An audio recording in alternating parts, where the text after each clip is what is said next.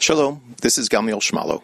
Yehoshua 19 picks up on the previous chapter, continuing the division of the land to its conclusion by apportioning land to the remaining six tribes Shimon, Zvulun, Yisachar, Asher, Naphtali, and Dan. From the outset, I'd like to note that the portions allocated were largely aspirational. As we will see in the first chapter of Shoftim, the local Canaanite population continued to frustrate the efforts of Bnei Israel to establish control over their allotted portions. Already in our chapter, we have a harbinger of this in the story about Dan. The formal borders of Dan are described as stretching from the southeast, beginning in the western foothills of the Judean mountains, and pushing northwest, pushing northwest towards the sea to present-day Yafo and Tel Aviv. In practice, Dan held only the eastern area, including Tzara, Eshtaol, and Beit Shemesh, or Ir Shemesh, in the language of our chapter. This is where Shimshon will begin his career in another 18 chapters. But the rest of what we know today as Gush Dan, the greater metropolitan Tel Aviv area, continued to be controlled by the Emori all the way up the Ayalon Valley as far as Shalavim. Our chapter in verse 47 states that Vayetze Gvul B'nei Dan Mehem, which means either that their remaining borders were not large enough for them or that they lost a good portion of their borders. In either case, looking for land that had not been allocated to another tribe, Dan traveled far north to the headwaters of the Jordan River, past the Chula Valley in the large and abundant portion of Naphtali, to Leshem, which in Shoftim 18 will be called Laish, which is a synonym for lion. Like in the wilderness, Dan and Naphtali would once again be neighbors. Those of us who have visited Tel Dan, with its flowing stream, the Nachal Hermon coming down from the Golan or the Bashan, and remembering that the original name of the northern Dan was Laish or lion, have been able to experience a bit of Moshe's blessing to Dan in Devarim 33. Dan is a lion's cub, leaping from the Bashan. From Tel Dan, you can look into Lebanon from the northern border of modern and ancient Israel. Ever since our chapter, the full sweep of the land of Israel has been described as Midan Vad Beersheva, from Dan in the north to Beersheva in the south. As we will see when we get to 1 Malachim, chapter 12, being so far away from the center of Jewish life would also come at a cost.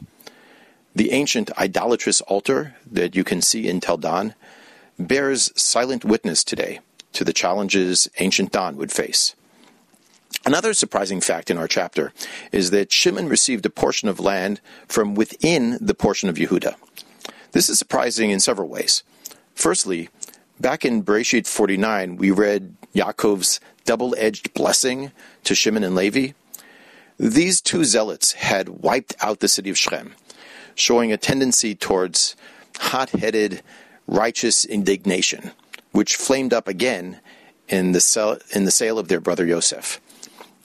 Yaakov felt that they were too explosive and should not be allowed to achieve any critical mass. So he declared, I will divide them in Yaakov and spread them out in Israel. In Levi's case, this came true quite literally. As we will see in another two chapters, Levi was to settle in 48 cities scattered among Israel. There, their religious passion would serve them well as educators and religious functionaries. Divided, they were somewhat disarmed.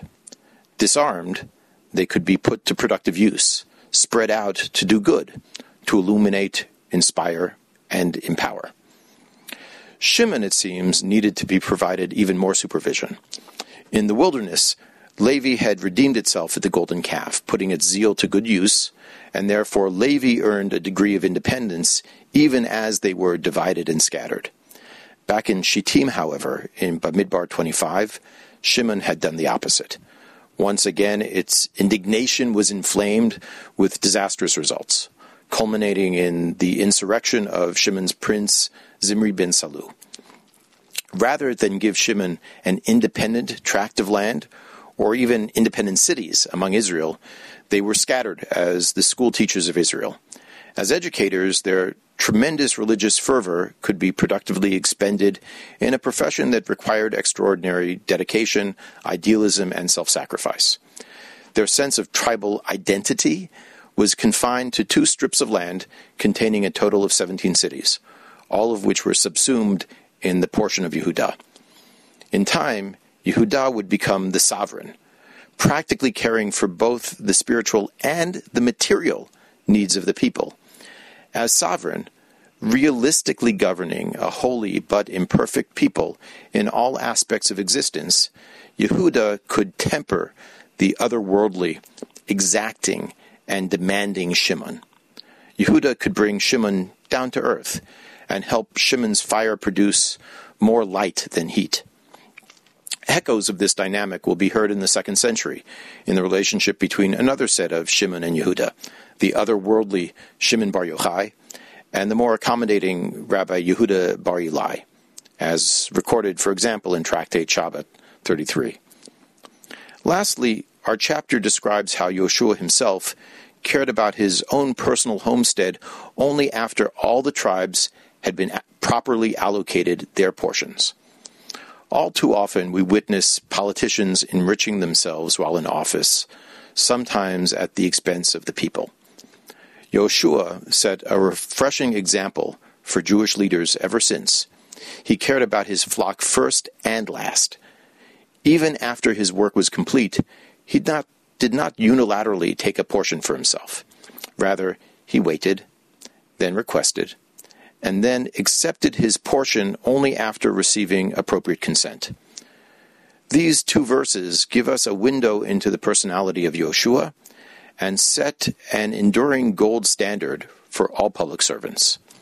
Some 3,000 years later, we can still aspire to the example of Yehoshua to lead with selfless integrity and to earn the public trust.